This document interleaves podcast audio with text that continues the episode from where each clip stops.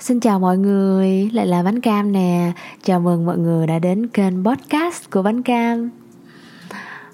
Ngày này năm trước Cam có đọc một bài viết ở trên ờ, Ngoa Confession. Thì hôm nay Cam vô tình đọc lại được bài viết đó Cho nên là Cam muốn chia sẻ nó đến với mọi người. Một người bị tổn thương bởi những điều vô tâm nhỏ nhặt nhất.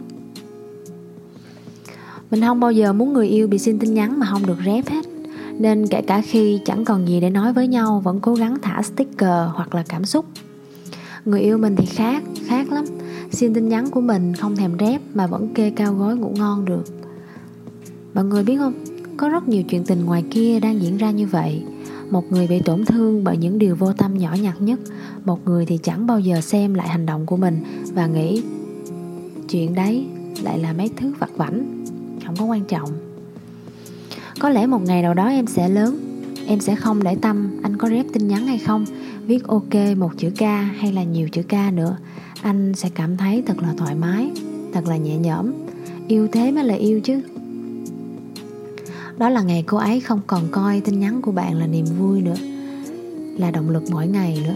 Cô ấy sẽ mua nhiều quần áo đẹp hơn, đi du lịch nhiều hơn, kết bạn nhiều hơn. Và cơ hội để gặp những người tốt hơn cũng nhiều hơn nữa. Rồi có một ngày cô ấy đến trước mặt bạn và nói cái điều đáng nhẽ ra phải nói từ rất lâu rồi. Bạn, với sĩ diện của một thằng đàn ông, tất nhiên sẽ cố tỏ ra hết sức bình tĩnh. Ok, tốt cho em thôi. Rồi hai bạn sẽ đi những con đường riêng. Bạn sẽ gặp những người mới, người xinh đẹp, giỏi giang thì đương nhiên không có bám dính lấy bạn đâu. Bạn mới chính là người bám dính lấy họ. Cảm giác bị lấn lướt, bị thua thiệt, không được trên cơ người ta cũng không tự tin về xếp hạng của mình trong danh sách những mối ưu tiên của cô ấy. Lúc nào cũng sống trong ghen tuông, nghi ngờ, lo sợ sớm muộn cũng khiến bạn chán nản. Hoặc bạn chưa kịp thể hiện ra sự chán nản thì người ta đã đá bạn rồi.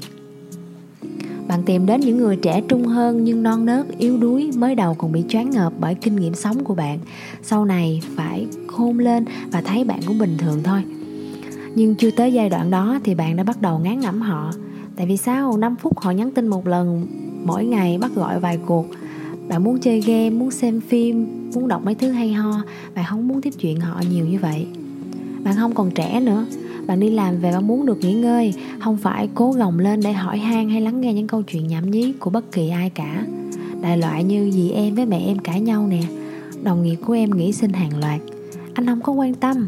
Trời ơi, những cái chuyện nó vặt vảnh quá rồi bạn chợt hiểu ra một lý lẽ đáng nhẽ phải hiểu từ rất lâu rồi. Phụ nữ, ai cũng như vậy thôi. Họ còn muốn kết nối với bạn, tức là họ còn yêu bạn. Họ còn muốn kết nối nhiều hơn là thi thoảng đi ngủ với nhau. Rồi nhà ai nấy về. Họ muốn được sẻ chia và muốn được sẻ chia với bạn. Quan trọng nhất là họ muốn bạn yêu họ nhiều như cái cách họ yêu bạn. Không bao giờ phải trở thành kẻ đeo bám, nhạt nhẽo và lố bịch tự nhiên bạn thèm có ai đó ghen tuông và kiểm soát bạn, hỏi bạn đi đâu, làm gì với ai? Thèm có người nhắc bạn mặc thêm áo khi ra đường lúc trời tối. Người con gái vừa quan tâm tới bạn á, lại vừa độc lập tự chủ thì bạn không có xứng.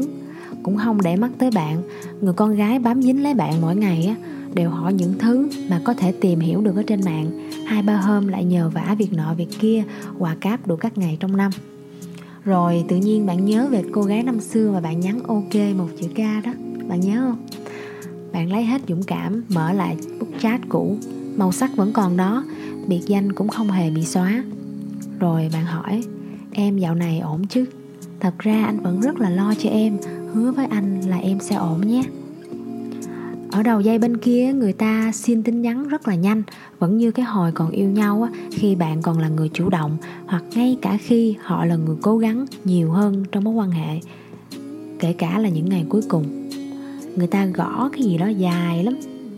Cứ gõ đi rồi xóa, gõ rồi xóa.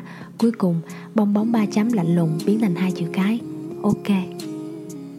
Nếu ai đã từng yêu rồi thì khi nghe cam đọc qua câu chuyện này, chắc mọi người cũng sẽ đồng cảm được đôi chút đúng không?